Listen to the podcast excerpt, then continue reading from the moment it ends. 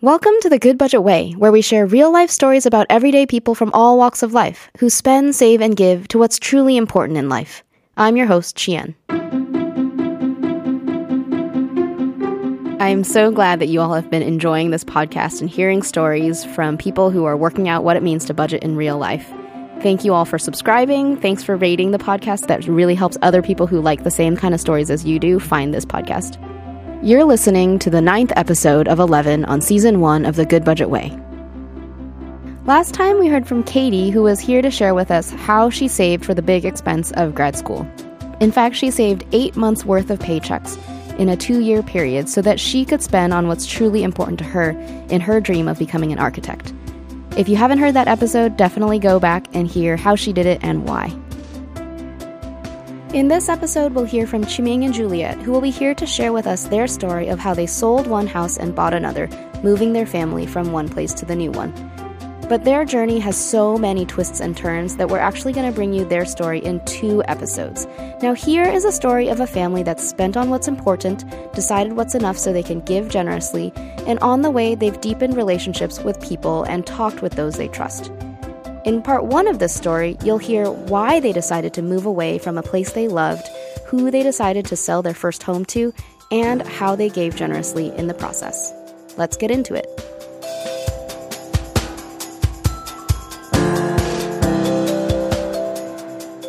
Hey there, I'm super glad both of you are here to join us today. Start us off by telling us a little bit about yourselves. Hi, it's great to be here. Uh, my name's Chi-Ming, and I'm here with my wife Juliette, and we both live here in San Francisco. And I'm a small business owner. And we have three kids. Uh, their ages are 14, 11, and 9. And we've been living in San Francisco now for 25 20 years. years. Yeah. Oh, wow. And for how many of those years have you been married? Oh, gosh. Yeah. 20. 20. Oh, wow. Congratulations. Yes, thank you. That's great. Um, well, okay. So you've been living in San Francisco for 25 years. 20, 20 of years, those, sorry. 21 years. You've been living in San Francisco for 21 years, 20 of those married, and now you have three kids entering the preteen, teen age frame. Yeah, that's right. That's that's wonderful. So it's exciting. it's exciting, like it's special. Um, yeah, it's it is special and it's exciting, especially with the the oldest one um, entering into high school and all of that that entails. Okay, that's great. So tell us a little bit about the place that you lived in when your kids were young. Well, we lived in a flat on Alemany, and uh, in a lot of ways, it was a perfect place. Uh, it, because it had a large living room, it afforded the when they were toddlers, you know, lots of room to run around, and eventually, when they became school age, uh, the school was half a mile away, so we could walk to school and back. And we were also close to Mission Street, so a lot of um, stores and restaurants were also within walking distance and with a lot of choices. Yeah, it sounds like a great neighborhood for a family of with young kids in particular. You could walk everywhere with your kids. I assume you put them in strollers and took them around. Double stroller. yes. Um, and then I don't want to forget to mention that we also had a lot of friends in the neighborhood. So that was probably the biggest um, advantage of living in that house. So that's a little funny because it sounds like the place you were in was ideal. You were you were pretty content with it, um, but you're here to tell us your story of buying a different house. How did you even get started talking about moving? Well, um, that story probably starts with our church congregation. Um, so, Redeemer Community Church is a church in San Francisco's Bayview neighborhood. And at one point, um, the church had a conversation uh, about being planted and rooted in that neighborhood, uh, which is a different neighborhood than the one that we were currently living in. I see. And as part of that conversation, um, we felt like it was important if the church was going to be planted in a neighborhood for families within that congregation to also live within that neighborhood. So that's really where things probably started for us. So instead of the church planting in that particular neighborhood and then everyone else kind of commuting in, it sounded like you were hoping that maybe you and other families would actually live as residents in the same area as the church location. That's right. Yeah. Were the homes in the new neighborhood you were moving to, the Bayview, more or less expensive than the neighborhood you were living in? Actually, when we initially started, we thought that they would be less expensive. Uh-huh. Um, we thought that we could probably make the move and uh, maybe sell the place that we currently had and buy a, a, a place that was similar in size. Uh, but it turned out that over the two years um, that we started thinking um, uh, in in a lot more depth about it, uh, the Bayview real estate was increasing at a really rapid rate. The prices were going up much faster, actually, than the neighborhood that we were in. Okay, so that kind of gets into the nuts and bolts of actually purchasing a home. Um, so, how much money did you have at that point? Did you have a lot in savings, retirement, maybe that you could tap or something like that? Um, at the point that we're actually um, looking to buy the house, we actually had nothing in retirement or savings. Okay, so how did that happen? Um, well, we had given all our money away. You had given your all your money away, like at the same time you were trying to buy a house.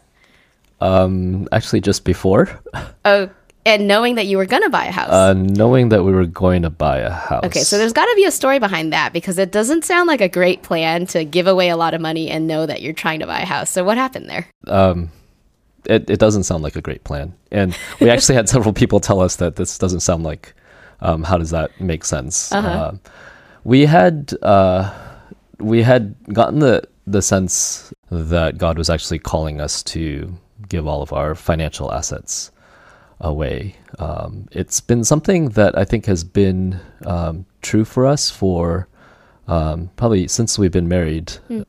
That there's a maybe we would put it as there's a particular call in our lives to be generous with what we have and um, to to to not accumulate. When I spoke with Juliette about it, uh, I think the surprising thing was that she also agreed that that was the case. And as we talked with folks in God Council, um, one of the things that came up in those conversations was uh, them saying the fact that the two of you are on the same page about this is pretty significant. Um, and so, but people also asked us, so how's this consistent with you also feeling like it's important for you to to move to the Bayview, and that's part of what uh, you're being called to do. And we probably just didn't really have a particular answer for that. Yeah. Um, we just we we knew that um, if God is calling us to to particular things, that God supplies for what He calls for. Yeah, it's, I think what's interesting about your story, there's so many different threads, but one of the ones that pops out the most is how clear it was that both of you were on the same page.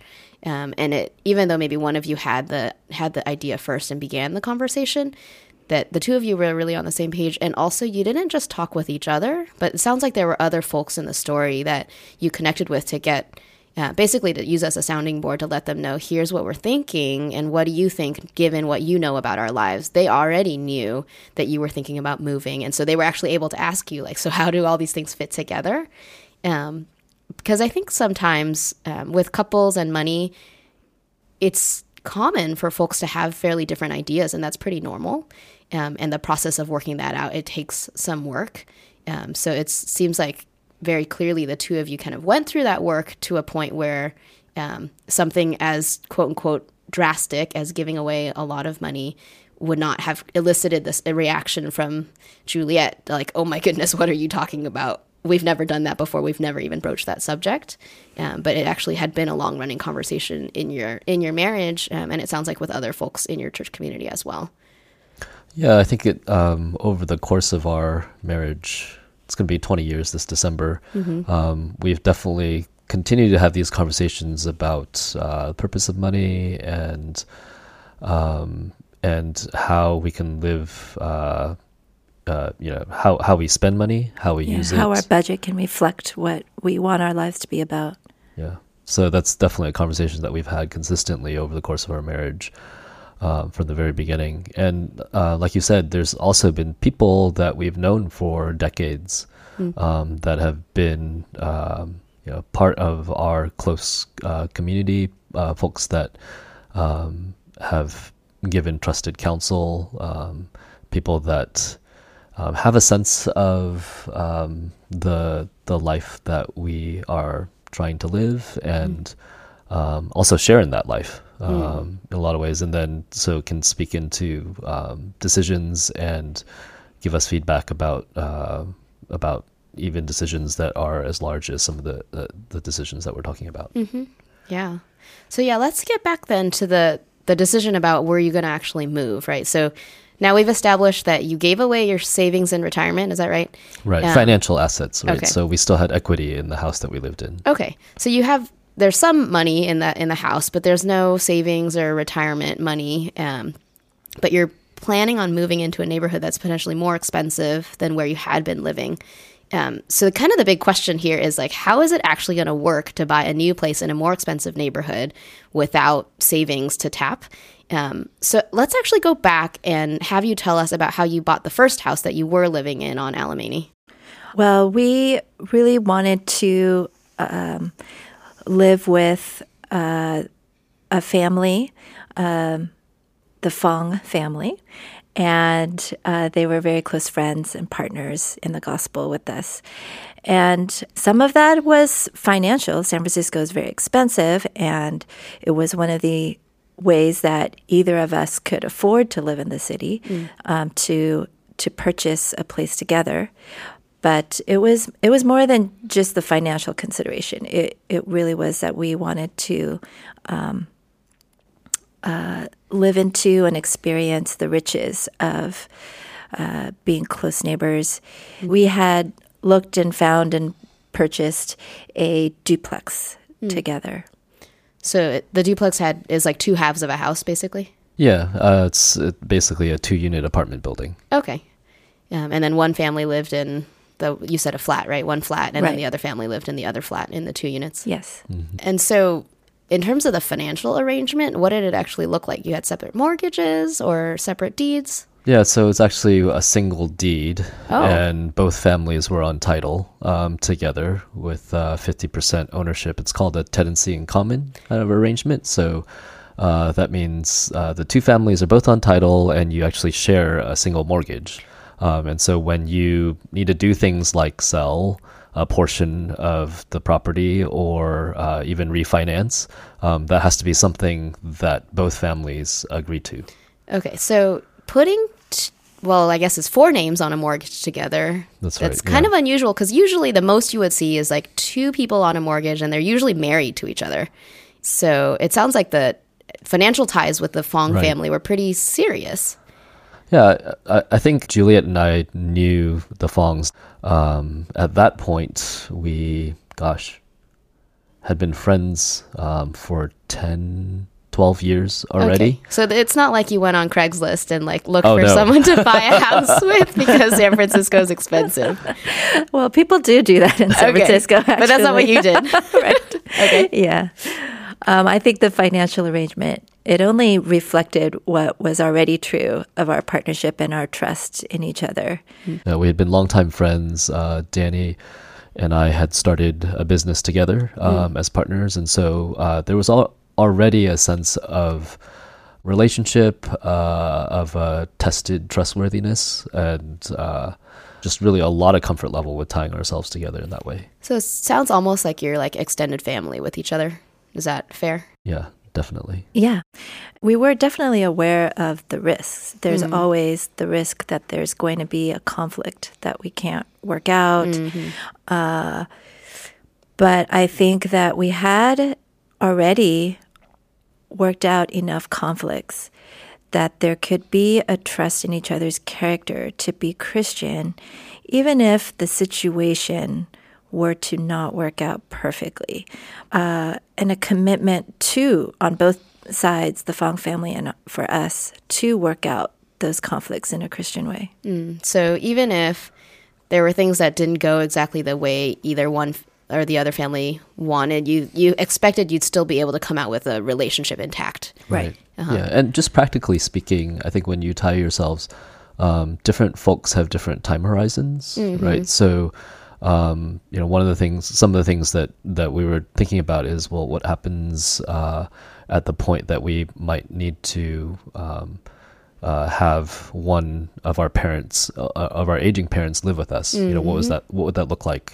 Um, could you do that in the current configuration? Um, and if we needed to untie at that point, when you know the other family wasn't yet ready to uh, untie, then what does that conversation look like? So there's a lot of practical, just timing considerations uh, that uh, make the situation complicated. But like Juliette was saying, there's a trust that we can we can work that out and still have the relationship in um, you know even uh, not only intact, but I think deeper for it. Mm, deeper relationship, not just like that you weren't going to kill each other. yeah. Okay, that's great. So that actually, this question about timing kind of gets us back to our main story about how you, your family moved um, to a new place, and you had talked about this tenancy in common where you had the common mortgage, the apartment building that you essentially co-owned half of each. So you all were decided you were going to move. Were they going to move also? How did they figure that out? So we had a number of house meetings, household meetings with the Fong family and our family. Wait, so it wasn't just like Chi-Ming and Juliette husband wife meetings. It was four adults. Uh, it, it might have started that way, but pretty quickly we and realized that we needed to include some of the older children Oh, in okay. that conversation How as old well. were they? So the in particular, two of the older Fong children I think eighth grade and tenth grade at the time. Is that right? Oh, I see. So they were definitely old enough to understand what was going on. Right. And their Probably had lives opinions and feelings. Exactly. And this would definitely affect them as they were going to school in the neighborhood Mm, I see. and had friends and in the neighborhood and, and patterns already established. So how were how were they feeling about it? Um, I think they were pro- probably split. One one of the Fong's kids was um, was rooting for the move, Okay. um, but I think that that wasn't uniform across across the kids. Okay.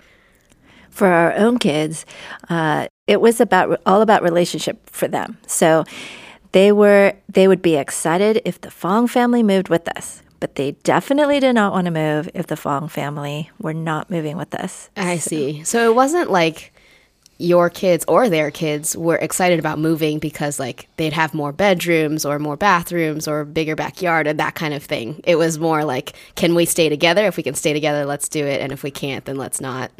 Yeah, and I think part of it was because we never really talked about it that way. We never talked.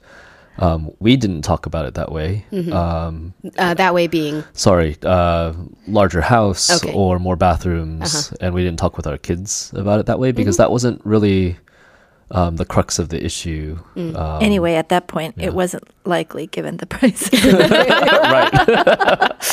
Okay. Yeah. So um, when, as a part of those conversations, when it appeared that probably the Fongs were going to want to stay put, um, that was when um, our our kids were in revolt. Your kids revolted Wow. because because the Fongs decided to stay. So what were some of the things that the kids said? Well, our oldest daughter was, uh, she was half joking and yet not at all. It was a definite expression of how, where she was when she exclaimed that she was not going to move. She was going to stay in the garage. So she she was gonna stay and live in the garage with the Right, Fongs, exactly. while the rest of her family moved a little, a few miles away Right. to a different neighborhood. That sounds, Yeah. yeah, Well, I, I think you know at that point, right? Um, it was pretty much all our children had known for Mm-hmm. uh, uh, ten years, thirteen years, uh, twelve years of their Their life. whole, yes. their whole life. Their entire life was uh, spent in that one, uh, in that one house, and with their you know. Uh, good friends, um, you know, brother, sister, al- almost um, Yeah. living upstairs. right. It's like closer than cousins. Right, It's like having yeah. a, a second set of brothers and Yeah. sisters. right. Yeah, that sounds like a pretty serious change for the kids. Um, Mm-hmm. And I think the other thing that stood out to me was the the way you're having the conversation. Is you're having house meetings, which are kind of a fairly adult type of conversation, um, but especially the older Fong kids, the ones that were in tenth and eighth grade, they were actually part of the conversation, and it sounds like their opinions were considered enough so that their their parents, the Fong um, parents, were thinking about what their choices might have been if they got to choose independently as kids. Yeah, Um, definitely. Yeah, so I think I, I really appreciate um, the attention to how everyone's feeling about the decision and not just um, kind of mom or dad making the choice without considering how the kids will feel. Obviously, sometimes mom and dad have to make that choice and, and kids need to follow, but I think it was also a way for us to communicate um, our the why. So the vision, um, uh, why we felt this uh, sense of call from God, and that was important for us um to communicate that and f- for them to either own it with us or um, that we would consider for their sake, you know, waiting. Yeah. So at this point, it sounds like your family had decided, yes, you were going to move. The Fong family decided, no, they're not going to move. And then, but you have this shared house with the shared mortgage and the shared deed. Um, so how do you get out with them staying? How does that work? Well, um, somebody would need to uh, purchase um, our portion of the of the property. And okay. And so did you put your half on the market? Um, no, because of the because of the way that the the building was configured, um, where there was common area, there was a shared common garage, there are rooms that we share uh, shared downstairs. For the Fongs, um, it definitely didn't feel like it would be an option just to have a random uh, family move in. And I see. from our perspective, if we were in their shoes, we would also feel the same way. That basically left us with the question of okay, so um, who uh, who can we think of um, that would be a good match for this uh, this unit? So who are some of the people that you considered? So the Fong family uh, thought about it, and they came up with um, one other family that There was only there was only one other possibility. that uh, both were in the place of pot- uh, that they might potentially move, as well as um, that they felt that kind of trust and compatibility with uh, that they felt that they could share. Okay, a so your whole plan about moving sell moving requires you to sell this house because you don't have savings. So you got you need the equity that's in the place you're in, um, and you got to sell it to this one other family that maybe might be available and interested in living with the maybe Fongs. might be You're right. Okay, so what happened? And someone talked to them. Yeah, so um, so this other family was the Lus, Okay. um, Peter and Jennifer, and um, Peter's a school teacher had been teaching in the public schools for a decade or so, and they were renting um, in San Francisco. And I think for them, this uh, when we talked about it, it sounded like they they would be excited to also um, have some stability in their housing situation rather than being subject to you know possible rental increases. And uh, it seemed like the unit that we were going to be selling would be a good fit for for them. So what's um, your, what's your relationship with the Lus? Because it sounds like the Fong family knew and trusted them and would be happy to live with them. But how do you know the Lus or not? Um, so uh, our relationship with them goes back many years um, as well. Um, we've known Peter for, gosh, Since college. since college. Yeah. Okay, So a couple. Mm-hmm. couple decades. Yeah. Yeah, I think it was it was I look back and I'm so amazed. It's so fun to see how God provided for everyone. Um, you know, the the Fong family, they really needed a good um, friend to live with. We needed to sell, and the Lus needed they uh, a more stable place in San Francisco. Um, initially, the Liu family they didn't think that they would have enough money to purchase our place. I see. So because Peter's a school teacher, Right. And then Jennifer. She uh, was a stay-at-home mom. Oh, okay. So they just had the one school teacher salary. Exactly. And their rent was, um, they had gotten a good deal. So it had, it, at that point, was a pretty, pretty low. Um, and so it, it was, we weren't sure at all how this was going to happen. But um, the Lord ended up surprising the Liu family with uh, uh, someone who helped them out financially, and um, we were uh, we wanted to sell our place at um, both considering what we needed. We knew that it, it had to be close to market value. Um, there was no way to find out what the market value was because we weren't actually going to put our place on the market. And So how did you decide how much? Because there has to be a number, right, that you sell it for. How did you decide how much to sell it for? Um, I think we looked at a few different places um, around, and then um, there was also a figure that the Lus had put out as we think we can afford this. Um, and then so we kind of uh, looked at all those together and um, found something that was reasonable relative to, to all those different factors and, and agreed on a price. And so, and that price would essentially be the equity that you would take leaving this place, right, and potentially into the next house. You'd Yeah, less the loan. The there was a modest loan balance at that Okay. time, but yes. It's interesting. Maybe that, not so modest. There was a loan balance.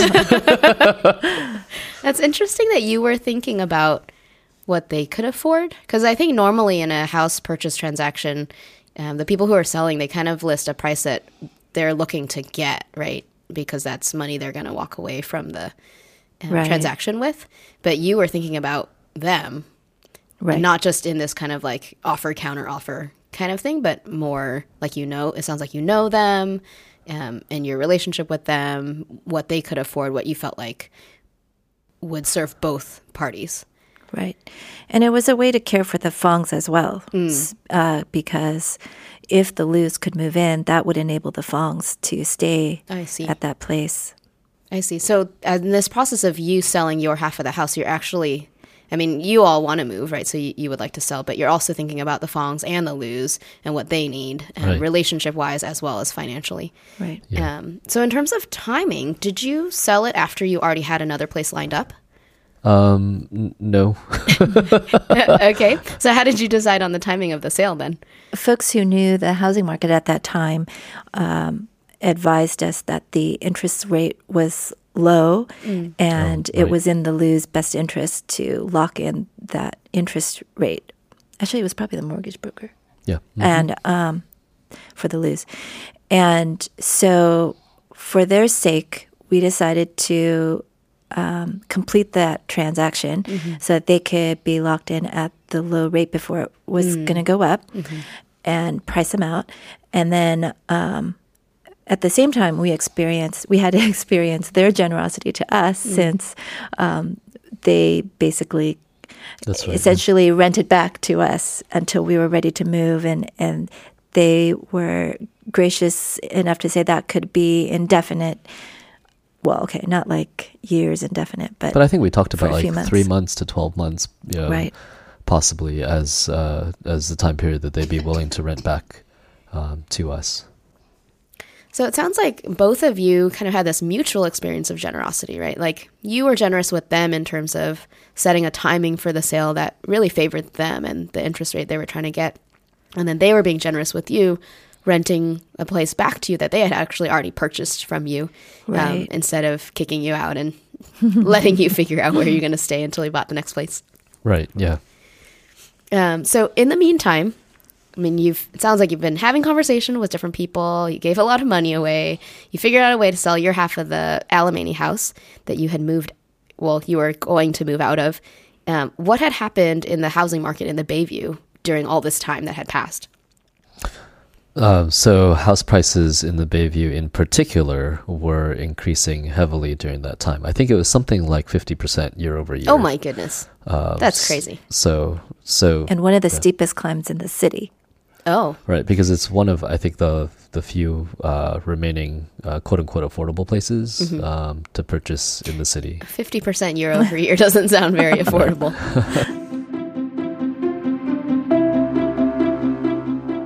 Wow, I am so glad that Chi-Ming and Juliette are sharing their story with us. In the first half of their story, I was really struck by the theme of generosity. They clearly gave generously, giving their savings as well as their retirement. I mean, who does that? And then they also practiced gratitude. The Lus chose to rent the old place back to them and I can clearly hear Chi-Ming and Juliette really being grateful for that and receiving it as generosity. The other thing that struck me was that they are truly budgeting with a why.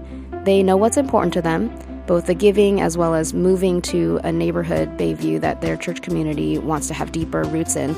They are spending on what's important. And it sounds like they're going to decide what's enough, which might not be a bigger house, but in their story, it seems like really the, the main thing is relationships. That's what's enough for them. And that gets me to this other point, which is deepening relationships.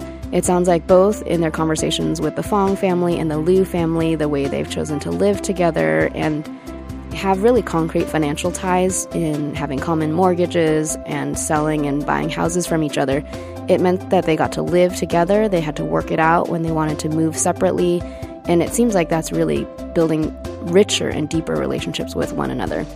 For me, I'm really inspired to budget with a why similar to the way they have.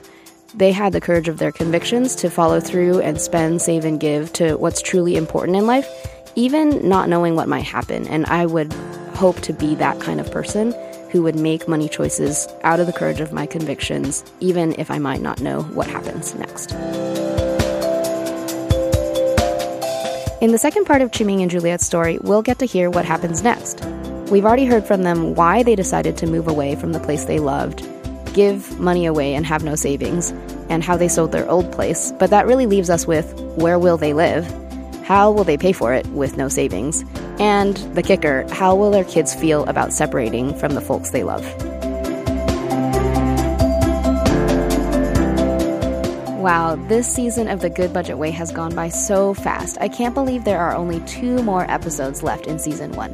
Now, for the final episode, we're going to do something a little different. We're going to get to hear from you, our listeners, your comments and your questions, and then we'll respond. So if you want to be part of the final episode, go to goodbudget.com slash podcast and record your comments in your own voice. It's just like leaving a voicemail. Thank you all so much for listening. If you've been enjoying this podcast, please do subscribe for more and rate to help other folks find these incredible stories just like you've been listening to.